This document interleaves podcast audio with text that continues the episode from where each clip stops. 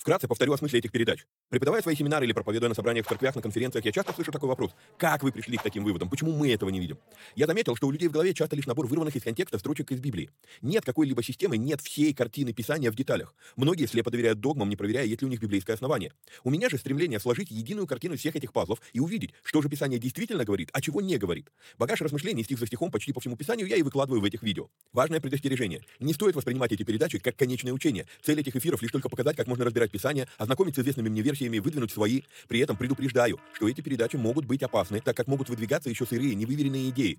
Я дерзаю их озвучивать, потому что хочу, чтобы мы все восстановили навык размышлять, а не тупо верить всему, что мы смогли нагуглить, прочитать, слепо доверять чьим-то мыслям. При этом, пожалуйста, не надо, посмотрев несколько выпусков, кидаться и исправлять своих знакомых служителей. Эти передачи для более корректного личного понимания текстов Библии, а не для бунтов в собраниях. Писание действует через внутреннее преобразование, а не через громкие внешние события. В этих эфирах за беспрекословный авторитет принимаются только шестьдесят шесть книг канона Священного Писания. Второканон, Талмуд и прочие апокрифы мы можем рассматривать и часто рассматриваем, но для меня они лишь мнения, которые имеют право на существование, но не являются гласом с небес. И да, я отдаю себе отчет, что и сами эти передачи тоже по своей сути апокрифичны. Теперь немного технической информации. К сожалению, времена, когда можно было рассчитывать только на Facebook и YouTube, ушли в небытие. Какие-то соцсети запрещают власти, какие-то соцсети сами запрещают нас. YouTube на Западе уже приобрел репутацию видеогулага за навязывание своей повестки и подавление несогласных. И кто знает, что и кто еще надумает запретить нам или запретить нас. Видеогулаг уже дважды уничтожал наши каналы. Поэтому мы ведем много разных средств коммуникации с вами. Если вдруг что случится с нашими социальными сетями, помните, что есть сайт успех в боги точка эр эф, где можно подписаться на рассылку и всегда быть в курсе новостей. На данный момент мы используем четыре платформы для видеоматериалов: Одиссей, Рутуб, Дзен и Рамбл. Ну и пока еще используем видеогулаг. Ссылки на все эти каналы стараемся добавлять под каждое видео. Кстати, может кто не знает, но на видеоплощадках можно ускорить воспроизведение. Мне кажется, что я говорю довольно медленно, поэтому в записи можно смело ставить скорость в полтора раза быстрее. Помогайте нам находить отрывки, достойные того, чтобы выложить их в виде сторис, рилс, шортс, клипов. Если увидели хороший лаконичный отрывок, пишите в канале на телеге. Название видео, где увидели этот сегмент и какая минута. Эти передачи можно также слушать в виде аудиоподкастов. Подписаться на подкасты можно через успех в боги точка эр эф наклонная черта подкасты. Говорят, хорош тот учитель, после учения которого вопросов стало только больше. Вот я и стараюсь быть хорошим. Если после просмотра передач у вас возник вопрос, вы можете его задать в специальной группе на Телеграм. Попасть в нее тоже можно через канал в Телеге. Кстати, все новости служения помимо сайта тоже публикуются в этом канале. Есть просьба. Социальные сети считают крутыми и начинают продвигать те ролики, которые досмотрели до конца, которые лайкают, комментят и которыми делятся с друзьями. В какой-то мере можно даже сказать, что когда мы делаем эти простые действия с христианскими видеоматериалами, мы помогаем распространению Слова Божьего. Алгоритмы соцсетей начинают рекламировать эти материалы, если видят, что вокруг них много активности. Поэтому, если у вас не будет прямо сейчас, ставьте пальцы, подписывайтесь на канал, жмите колокольчик, комментируйте, обязательно делитесь ссылкой с друзьями и все такое. Поехали!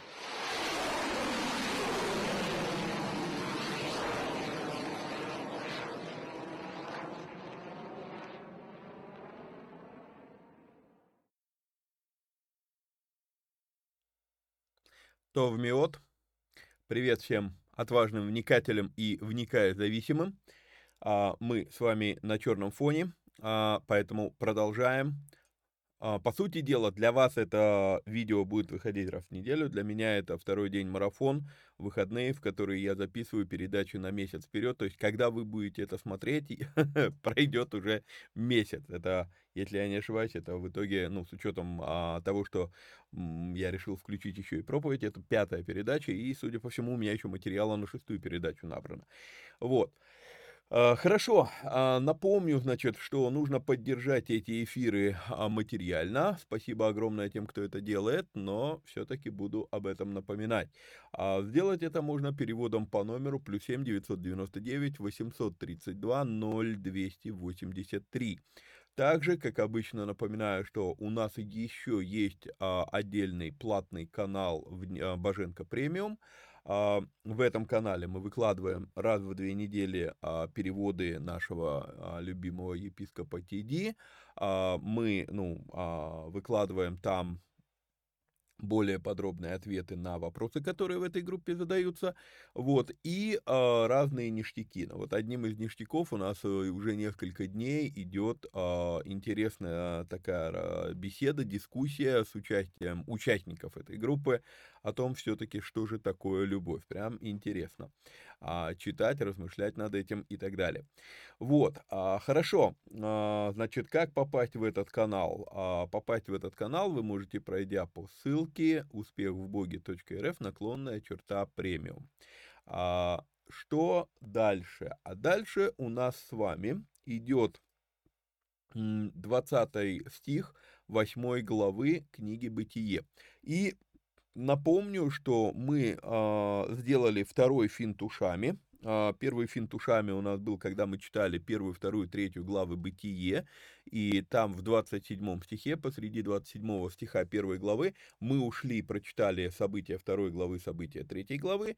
а, э, Это моя гипотеза, это мое предположение, что в двадцать седьмом стихе сокрыты эти две главы. То есть это как бы вот подробности того, что произошло в двадцать седьмом стихе а, первой главы. Вот то же самое у нас происходит в восьмой главе, а, где в семнадцатом стихе а, Бог говорит, а, Бог благословляет а, мы, а, Ноя, а, вернее его детей и животных, которые спаслись вместе с ним, животных, птиц и так далее. Вот. А, но это благословение потом более тщательно развернуто в, ди... в Бытии девятая глава с первого по семнадцатый стихи. И, соответственно, в прошлом выпуске мы так с вами читали. Теперь мы вернулись опять в восьмую главу, вот, и остановились на том, что устроил Ной жертвенник Господу и взял из всякого скота чистого и из всех птиц чистых и принес во всесожжение на жертвеннике. И а, по этому, а, по двадцатому стиху у меня тоже достаточно обильный большой комментарий, и вам потребуется внимание, внимание здесь, потому что опять в очередной раз придется а, ломать устоявшиеся стереотипы, придется в очередной раз а, изменять, а, ну, пересматривать, насколько достоверно то а, богословие, которое мы традиционно слышим и принимаем, а, как говорится, с каждого утюга. Итак, читаю комментарий. Любопытно подметить, что первое, что происходит по выходу из ковчега, это жертвенник и всесожжение. И теперь, внимание, вопрос. Это была жертва за что? Это была жертва за грех или жертва за спасение? То есть жертва благодарности за спасение, да? Если мы с вами посмотрим в послании к римлянам, пятая глава, так, где? пятая глава, тринадцатый стих, апостол Павел говорит интересную фразу, он говорит, что до греха закон был в мире, он был в мире, но грех не вменяется, когда нет закона, то есть пока закона нет, и Павел здесь достаточно пространно разбирает эту тему, что я понял, что такое грех, когда появился закон.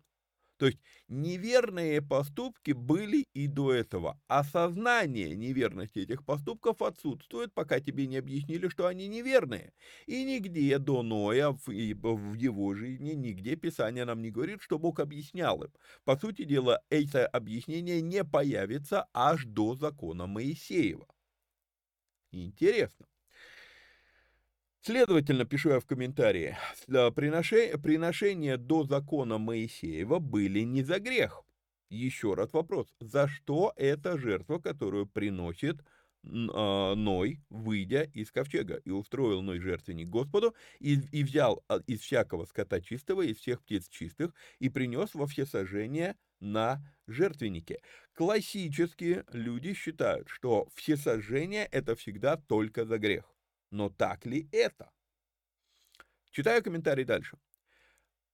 Мой, мой вывод, что это жертва за спасение, жертва благодарности. Любопытно подметить, что есть несколько мест в Писании, где говорится, что в тысячелетнем правлении Христа, это момент, когда тоже избавление, восхищены там или оставлены, кто как это трактует, что либо, либо святые будут восхищены, а, ну, так, как сказать, праведные будут восхищены, неправедные будут уничтожены, или на, наоборот, на, ну, оставлены, или наоборот, мы остаемся здесь по тем словам, как Иисус говорит, мы остаемся, а вот это вот плевело, они будут собраны и сожжены, ну, то есть... По-разному можно трактовать, кто останется, кто не останется, но факт, факт в том, что в тысячелетнее правление войдут избранные или избравшие. Окей? Но есть несколько мест Писания, которые показывают нам, что приношения животных в тысячелетнем правлении будут восстановлены.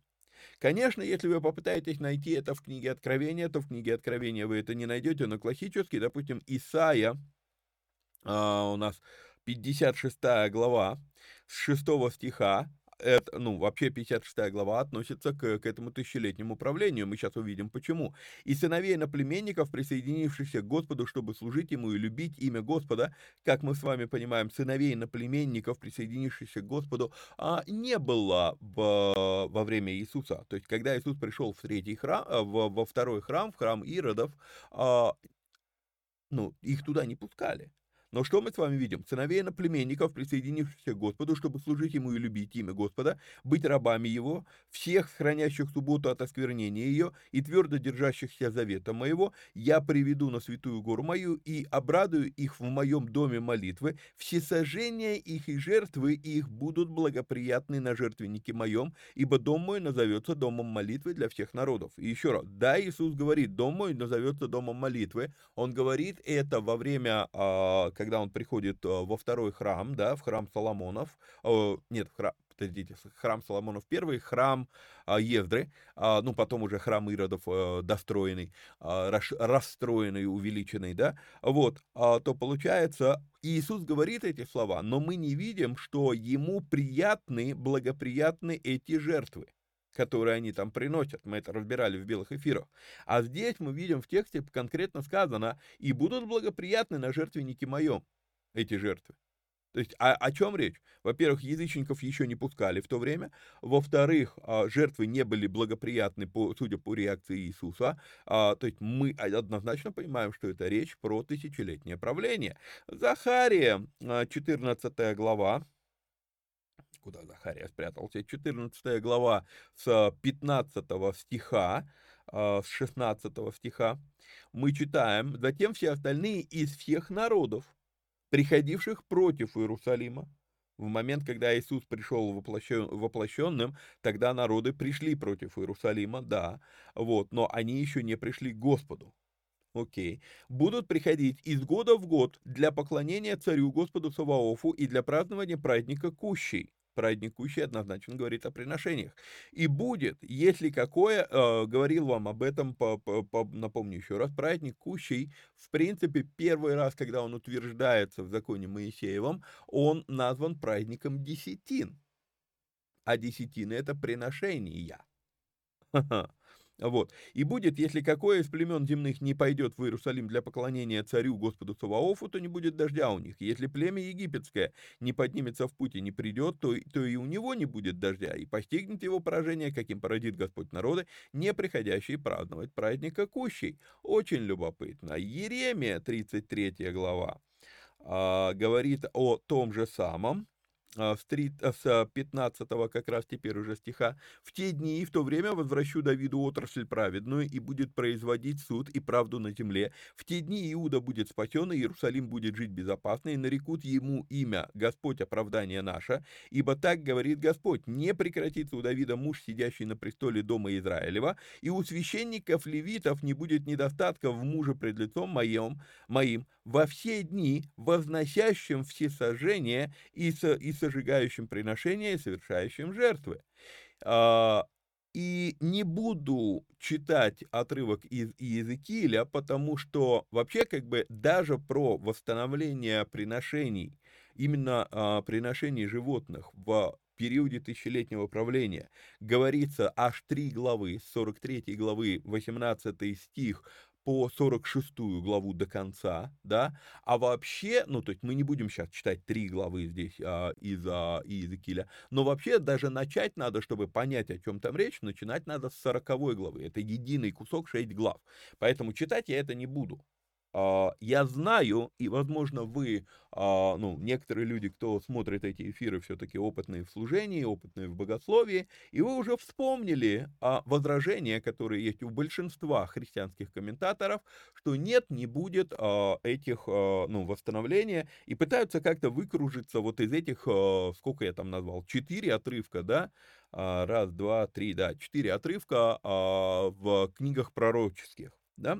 Вот, вот, мол, это, ну, и пытаются выкружить, как же, ну, там, пытаются символизмом это назвать или говорить, что это не про тысячелетнее правление и так далее, и так далее. А, я все это слышал, я все это знаю. Ну, не все, может быть, но многое из этого я знаю. Вот мой ответ на это. Большинство комментаторов, которые пытаются как-то выкрутиться из этих отрывков, продолжая настаивать на том, что приношения животных уже не восстановятся, все вращаются вокруг нескольких проблем в их богословии. Три проблемы как минимум, я вижу. Проблема номер один. Типа жертвы приносились только за грех. Я в семинаре «Деньги по-библейски» во второй, по-моему, части, или в первой, не помню сейчас, разбираю эту, эту проблему нашего богословия. Любой внимательный читатель, любой внимательный читатель Библии, Ветхого Завета, и вот тут вот проблема, ты не можешь понять Новый Завет, не понимая Ветхий, а Ветхий Завет мы не хотим исследовать, потому что типа того он старый, и к нам он якобы не имеет отношения. Ну так мы тогда перевираем напрочь Новый Завет. И сейчас вы увидите, как это, как это работает. На семинаре, опять же, повторюсь, мы это разбираем. Так вот, жертвы Ветхого Завета сортируются в шесть категорий, и из них только три хоть как-то связаны с грехом. А еще три категории, э, они не связаны вообще никак с грехом. Во-первых, универсальная жертва, которую мы видим э, от самого начала, задолго до Моисея, задолго до закона Моисеева, это универсальная жертва, это жертва благодарности Богу. Она никак не связана с грехом. Я просто благодарен Богу.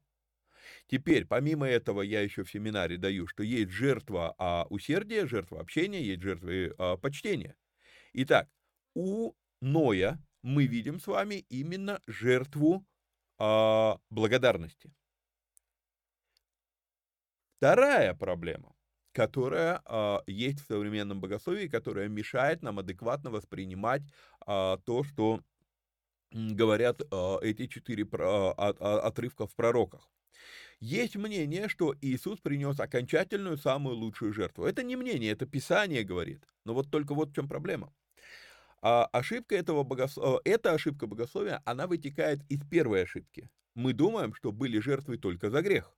Но нигде в Новом Завете, лично я, если вы найдете, пришлите мне этот стих, но я не нашел нигде в Новом Завете, чтобы было сказано, что Иисус стал жертвой за нас. Нету этого. Вот если бы была фраза «Иисус стал жертвой за нас», то да, можно было бы сказать, что все категории грехов, это, э, все категории жертв э, в эту фразу включены. Но однако в Новом Завете сказано, что Иисус стал жертвой за наш грех. Он стал грехом за нас. Постоянно подчеркивается грех, грех, грех. А речь-то идет о чем? Речь идет об одной категории приношений из шести. Ну, не приношения, а жертв, будет правильнее говорить. То есть пять категорий остаются. Он принес лучшую жертву за грех, и теперь это не требуется делать ежегодно. Да, раз в год, если вы внимательно читаете послание к евреям, то там как раз к этому апеллируется, что вот, мол, каждый год там священник должен был заходить во святое святых, а теперь у нас есть лучшая жертва, и теперь это не нужно. Но жесткое, а, как сказать, а, жесткое расписание приношения подразумевает только одну жертву, жертву за грех. Остальные приношения, жертва благодарности, жертва усердия, жертва почтения, жертва общения, все эти жертвы, они были всегда доброхотными, ибо доброхотно дающего любит Бог. А, то есть они не по расписанию, они по расположению сердца. И третья проблема, которую пытаются сюда а, притянуть за уши, а, вернее, третья отмазка, но она же и в моем восприятии это проблема нашего современного богословия, а, апелляция к тому, что в книге Откровения сказано, что в Новом Иерусалиме не будет храма. Да, сказано, в Новом Иерусалиме не будет храма. Типа того, у Авеля храм был, поэтому Бог принял его жертву. Типа того, у Ноя храм был, и поэтому э, Бог принял его жертву. Типа того, у Авраама храм был, и поэтому... С чего мы взяли, что храм обязателен для жертвоприношения? Вопрос, над которым надо задуматься. То есть все три довода, которые, которыми пытаются отмазаться от этих четырех отрывков и доказать свою концепцию, что жертвоприношения животных в тысячелетнем правлении не будет, хотя четыре пророка говорят о том, что будет, все три довода, которые приводятся, они несостоятельны. дочитаю свой комментарий по третьему пункту. У Авеля, у Ноя, у Авраама что, были храмы, что они приносили жертвы? С чего мы взяли, что для, того, для этого обязателен храм? Для этого обязателен жертвенник. И да, удобно, когда жертвенник в храме, но здание вторично, оно для удобства, оно не обязательно. Обязателен жертвенник. И жертвенник... Восьмая, восьмая глава книги Откровения говорит о том, что как раз ангел подходит к жертвеннику. Интересно. Вот, ангел там приносит в жертву молитвы святых. Отдельная тема, заменяет ли молитвы святых приношения.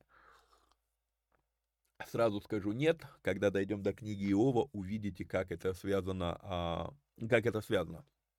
Молитвы без жертв. Спорно, что они эффективны. Пока скажу это политкорректно таким образом. Вот. Итак, первое, что делает спасенный Ной, строит жертвенник и приносит жертву. И это было задолго до появления закона. И это перекликается с пророчествами о тысячелетнем царстве, потому что тысячелетнее царство – это царствие, когда люди были спасены из этого разлагающегося мира. Точно так же, как Ной был спасен на ковчеге из разлагающегося мира. Окей. Возвращаемся в книгу «Бытие». «И устроил Ной жертвенник Господу, и взял из всякого скота чистого, и из всех птиц чистых, и принес во всесожжение на жертвеннике. И обонял Господь приятное благоухание, и сказал Господь в сердце своем, не буду больше проклинать землю за человека, потому что помышление сердца человеческого зло от юности его, и не буду больше поражать всего живущего, как я сделал». Итак, а, во-первых, нам никак не получается игнорировать тот факт, что обетование Бога в двадцать втором стихе, оно есть следствие жертвы, принесенной в двадцатом. двадцать второй стих. «Впредь во все дни земли сеяние и жатва, холод и зной, лето и зима, день и ночь не прекратятся». Это обетование. Но двадцать первый стих служит интереснейшим мостиком, да, то есть Ной вышел из, из ковчега, устроил жертвенник Господу, взял от всякого скота, принес всесожжение на жертвеннике, Господь обонял это благоухание и поэтому сказал то, что он скажет в двадцать втором стихе. Это надо видеть. Еще один аспект, который здесь важно заметить, и этот аспект не замечают даже многие а, толкователи с огромным багажом иудейского трактования. И это, это очень мне любопытно. Бог говорит, не буду больше проклинать землю за человека. Зачем ее проклинать, если она уже проклята? Вспомним, Бог говорит, проклята земля за тебя. Бог говорит об этом Адаму в Бытии третья глава. Но теперь не буду больше проклинать землю за человека. То есть получается, то проклятие, которое было на, а, и, на земле из-за Адама, оно либо смыто потопом, либо теперь Бог говорит, окей, это было мое действие, что я постоянно проклинал землю, теперь я прекращаю это делать. И я неоднократно слышал от служителей, которые там, ну, особенно есть эта концепция, что работа – это проклятие и так далее, и так далее. Кто думает, что работа – это проклятие, добро пожаловать на мой семинар «Работа по-библейски». Вы увидите еретичность данного взгляда. Я вам там прям все это по Писанию разбираю, что работа – это не проклятие. Вот. Мы, кстати, это с вами разбирали во второй главе, когда проходили вторую главу Бытия. Вот. Так теперь. И Матфея двадцать пятую главу тоже, Луки девятнадцатую главу тоже, когда вот эти вещи мы проходили, разбирали, то мы там говорили о том, что работа не является проклятием за грех. Вот. А, так, а, отвлекся. А. Итак. Что я, что я слышал от проповедников? Я слышал, что проповедники, вот, ну, исходя из этой концепции, ну, работа это, это, это проклятие за грех, вы, вы, вы работаете на проклятой земле, чего вы хотите вообще, да, то есть, неужели вы хотите, чтобы работа была в удовольствии?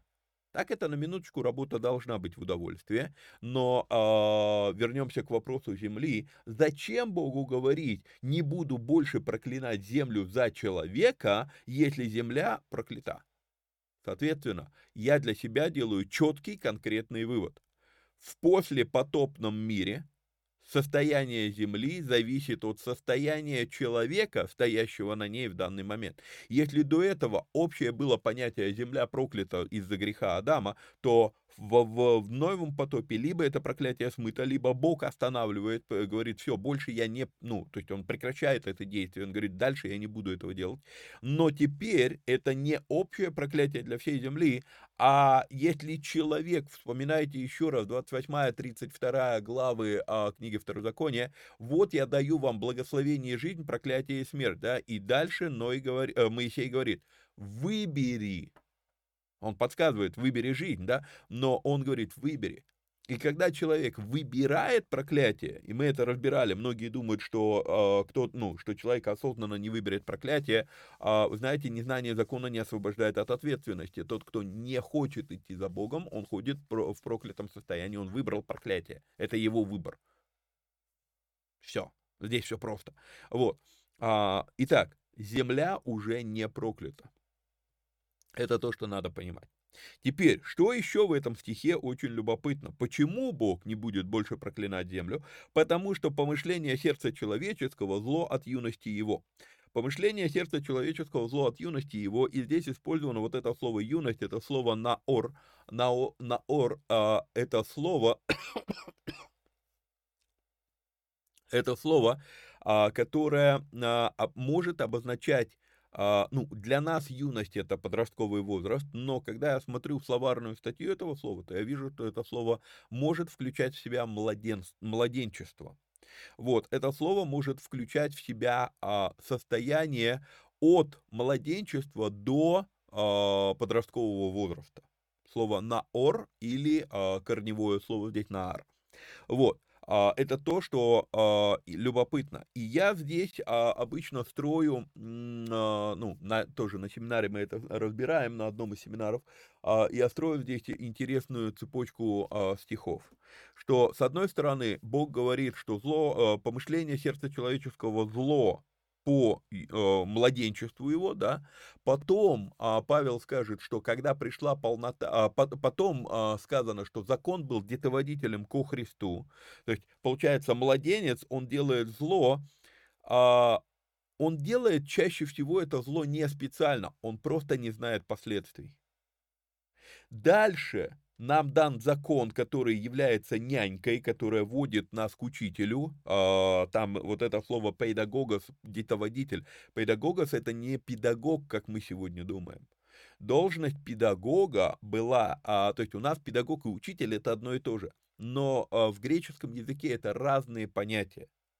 И, по сути, педагога – это тот, а, тот человек, которого нанимали, чтобы он водил детей к учителю. То есть это нянька, которая берет ребенка из дома и ведет его а, учиться к учителю. Потом забирает от учителя, приводит домой. Вот это должность. Да, вот он, этот зак- закон был детоводителем ко Христу. Учитель Христос, а не детоводитель, да, вот, а, и потом а, Павел говорит, там же, он говорит, а когда пришла полнота времени, когда наступила полнота времени, то пришел в мир Христос, и мы с вами видим, что почему Христос приходит, и закон не теряет своей моральной силы, он перестает быть обязаловкой. Я это обычно показываю на таком примере, что няню нанимают, и одна из задач няни – это ну, научить ребенка ну, ходить в туалет, да, уха, ну, как бы, там, я не знаю, там, объяснить ребенку, что надо подтираться там, и так далее, и так далее. Да? И когда ребенок в возрасте, когда он еще не понимает последствий своих решений, то может получиться так, так, что ему даже и всыпят ремня, когда он не, под, не подтерся, там, сходил в туалет, то там, ну, не, ну, не подмылся или не подтерся, да, вот. А, и, то есть, и это задача няни приучить, что это надо делать. И может сложиться впечатление, что это надо няне. Ребенок начинает это делать, чтобы няня, няня не ругалась. Ну вот в чем дело. Когда ребенку пятнадцать лет, например, и няни уже нет, обозначает ли это, окей, няня упразднена, закон упразднен, как многие думают, да, там свои надо формулировки уточнять, вот, но э, многие думают, что закон упразднен, окей, няню Детоводителя упразднили. Почему? Да потому что пришла полнота времени. Возраст уже тот, что вы сами должны понимать, что это вам надо. Обозначает ли тот факт, что няни нет, что пятнадцатилетние верзила перестают там подтираться после туалета? Я, я утрированный пример говорю.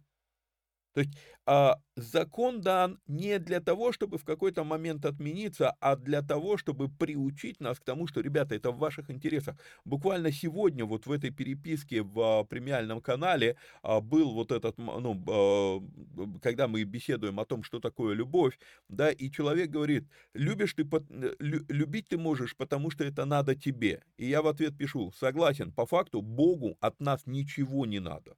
Все, что мы делаем в его адрес, это нужно нам. И вот исполнение каких-то заповедей, а, в этом и был, был, а, была заморочка, в этом и был, а, было заблуждение в иудаизме, что это Богу надо, то есть мы перед ним выслуживаемся, мы что-то заслуживаем у него. Да ничего мы заслужить у него не можем, именно поэтому законом не оправдается никакая плоть. Мы не можем ничего заслужить. Но ты пойми, что у, у всех твоих действий есть последствия.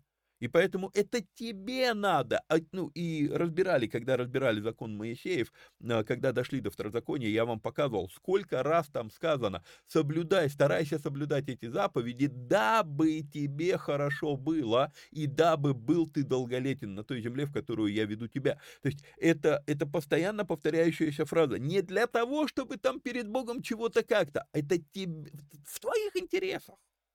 И мы, мы упускаем это. Ну, я ушел в проповедование. Итак, буду читать комментарии. Зачастую дети что-то вытворяют просто потому, что не знают последствий, а не потому, что специально. И здесь есть проблеск любви. То, что отец назвал до потопа басар, то есть они опустились ниже некуда, здесь Бог как будто бы пытается сам себе объяснить, но они просто не понимают, что творят, поэтому не буду больше проклинать землю и не буду больше уничтожать всего живого, как я это сделал, да. И ключевое, как будто бы пытается сам себе объяснить, потому что по факту вся эта история с, а, с Адамом версия один, я, мы говорили с вами в прошлом выпуске, что Ной, и мы скоро придем к этому, что Ной настолько похож на Адама во многих вещах, что такое ощущение, что Адам номер два.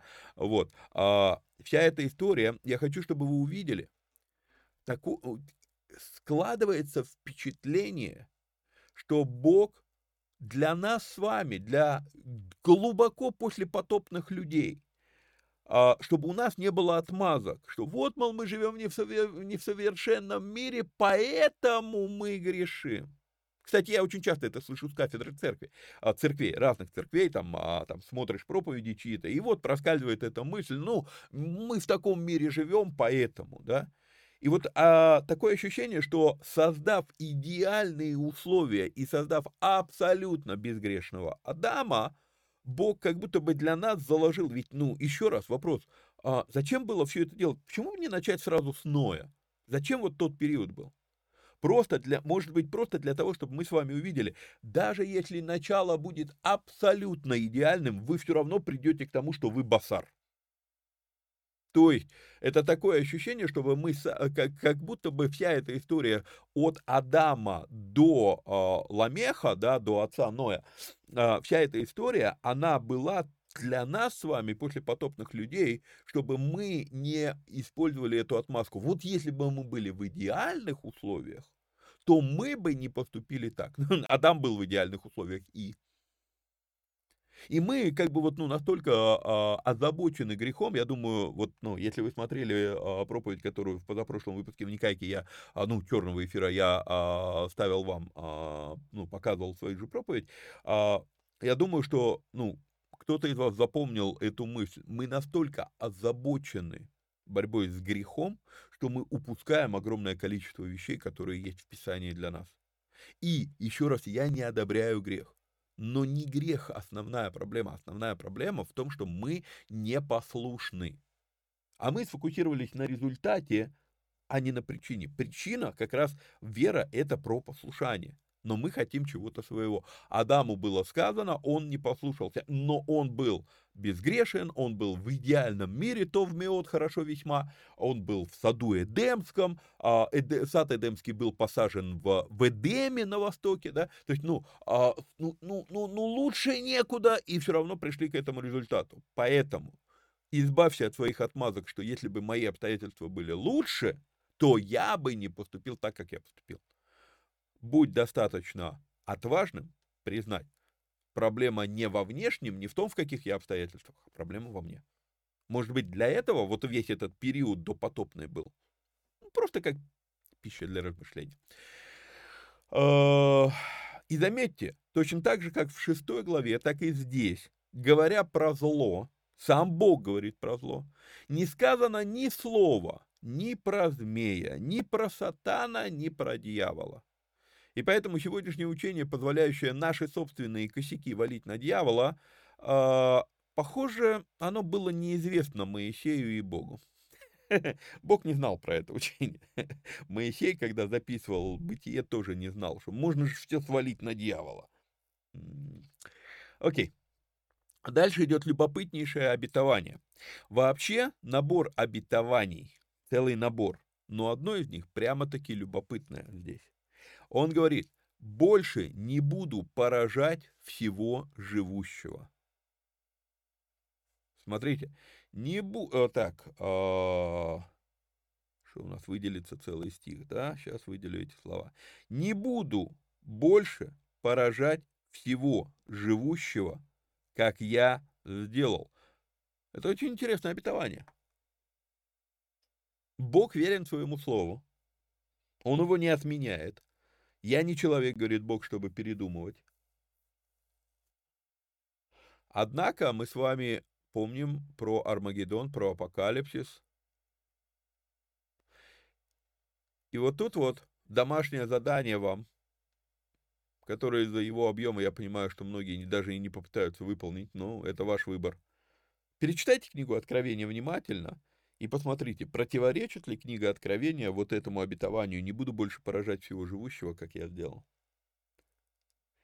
Или это только традиционное толкование Армагеддона так, или апокалипсиса, так, э, ну, выглядит противоречащим?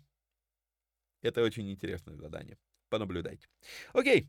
Впредь во все дни земли сеяние и жатва, холод и зной, лето и зима, день и ночь не прекратятся. Обетование, которое утверждает закон сеяния и жатвы. И закон сеяния и жатвы поставлен в один список с законом сезонов и законом суток. Однако стоит на первом месте. Получается, что пока продолжаются сезоны, пока есть смена суток, закон сеяния и жатвы все еще действует. И еще раз подчеркну, это за много столетий до закона Моисеева. То есть это вот а, то, что а, закон, а, завет Ноя, это тот завет, который распространяется на всех людей земли. Закон Моисеев относится только к евреям, которые являются потомками, даже нельзя говорить Авраама, потомками Иакова, Израиля по крови. Окей? Вот.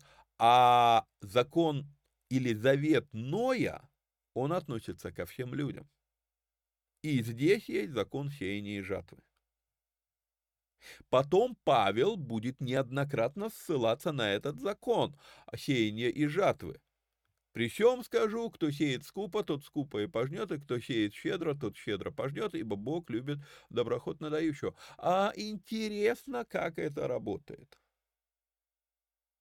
Вернее, как при этом люди могут говорить, ну вот в Новом Завете приношения не нужны, сеяния, там все это такое, это все левые там американские учения.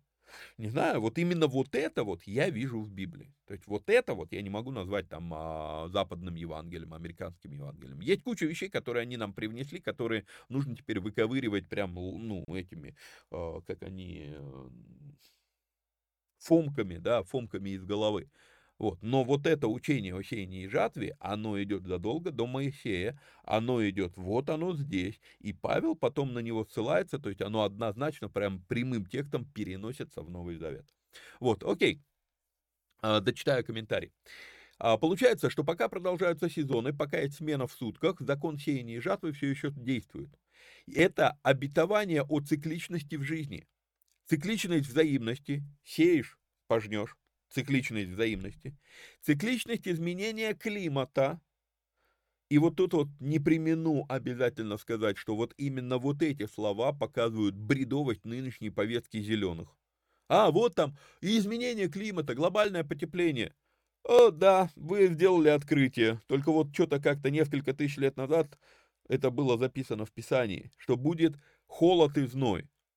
И если кто-то думает, что речь про холод и зной, в смысле зима и лето, то зачем тогда дальше говорить лето и зима? Ведь, заметьте, сказано холод и зной, лето и зима. То есть я делаю однозначный вывод, что холод и зной, речь про то, что глобально температура будет, будет цикл возрастания температур, будет цикл понижения температур. И статистически, если вы смотрите неискаженные вот этими вот сектантами глобального потепления данные, то вы увидите, что есть цикличность роста температуры и снижения температуры, то есть она семь лет идет вверх, семь лет идет вниз, семь лет идет вверх, семь лет идет вниз. Вниз. Но в целом тенденция, есть еще другой цикл, более, более как, как сказать, капитальный. пятьдесят лет температура растет, пятьдесят лет температура падает.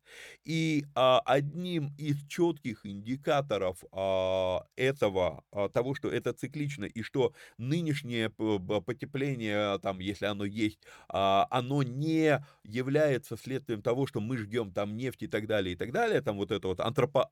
антропо... софтное, по-моему, это называется, антропософтное изменение климата, люди пытаются это преподнести таким образом, что это человек сделал. Вот мы жгем нефть, мы жгем газ, то есть мы сжигаем полезные ископаемые, и поэтому мы повлияли.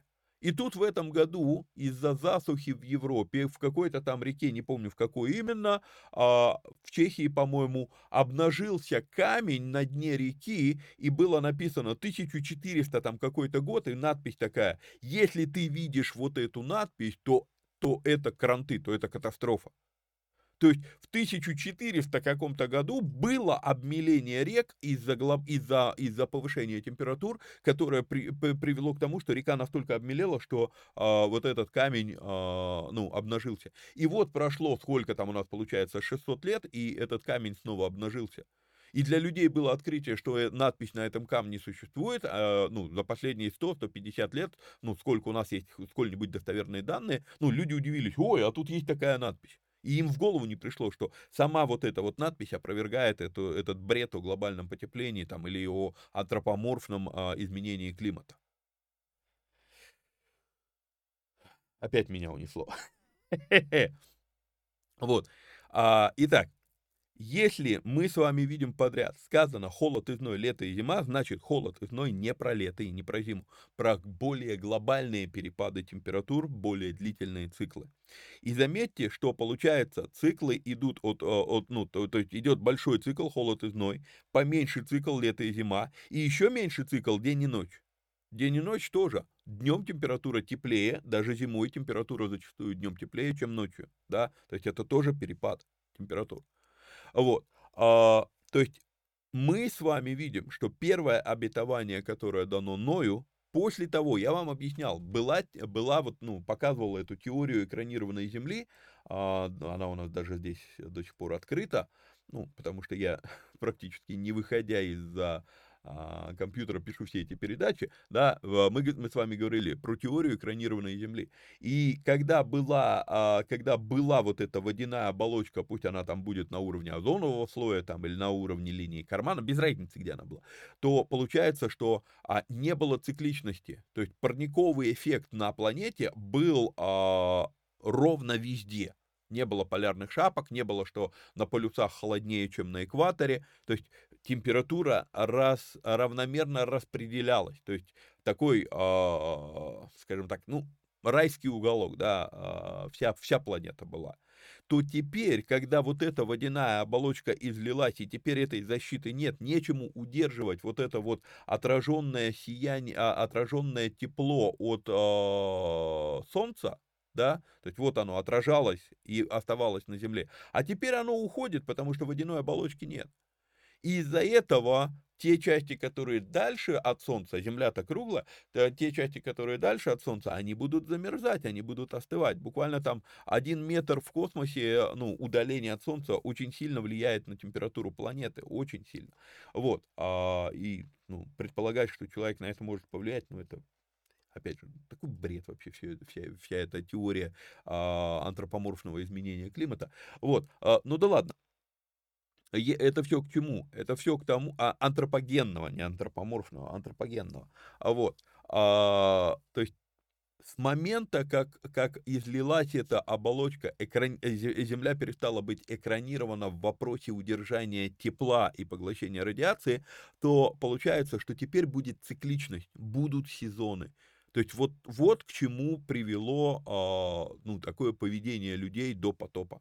Что вся земля теперь... А, и люди говорят, вот, мол, там, а, ну, мы, мы из-за Адама прокляты. Если бы только из-за Адама. После Адама не было водного потопа, Ноева потопа, да. А, прошло несколько столетий, люди жили, а, получается, тысячу лет как минимум прошло, больше даже. Вот, люди жили, и они настолько скатились, что вот из-за них теперь земля расхлебывает а, все то, что происходит климатически. А по этому стиху Рав Карман говорит интересную фразу, он говорит, я, верю в досто... я поверю в достоверность антропогенного изменения климата, только когда смогут сказать, что человек смог повлиять на очередность дня и ночи. А до этого это все просто бред. Вот если люди смогут отменить день и ночь, вот тогда мы сможем сказать, что а, да, можно, можно начинать верить в то, что человек может повлиять на изменение климата. Вот. Хорошо.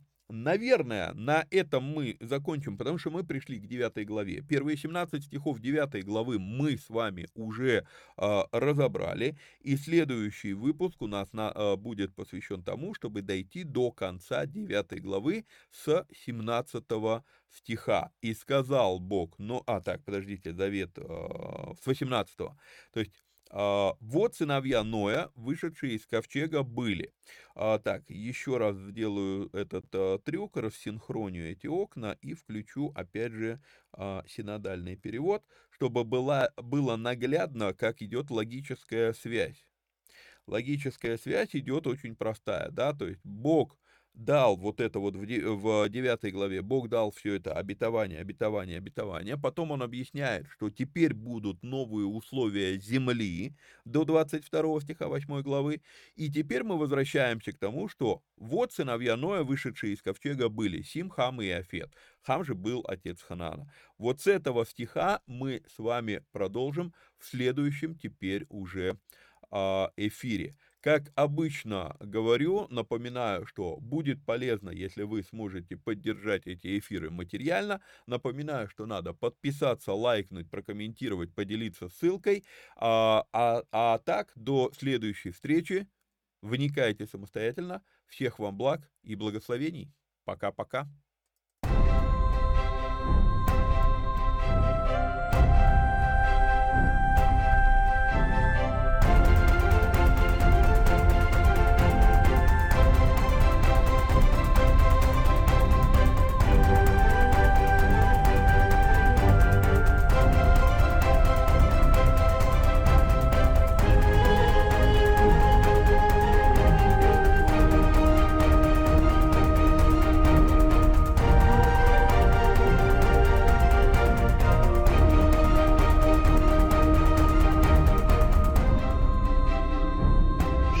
Israel, Adonai Eloheinu, Adonai Echad.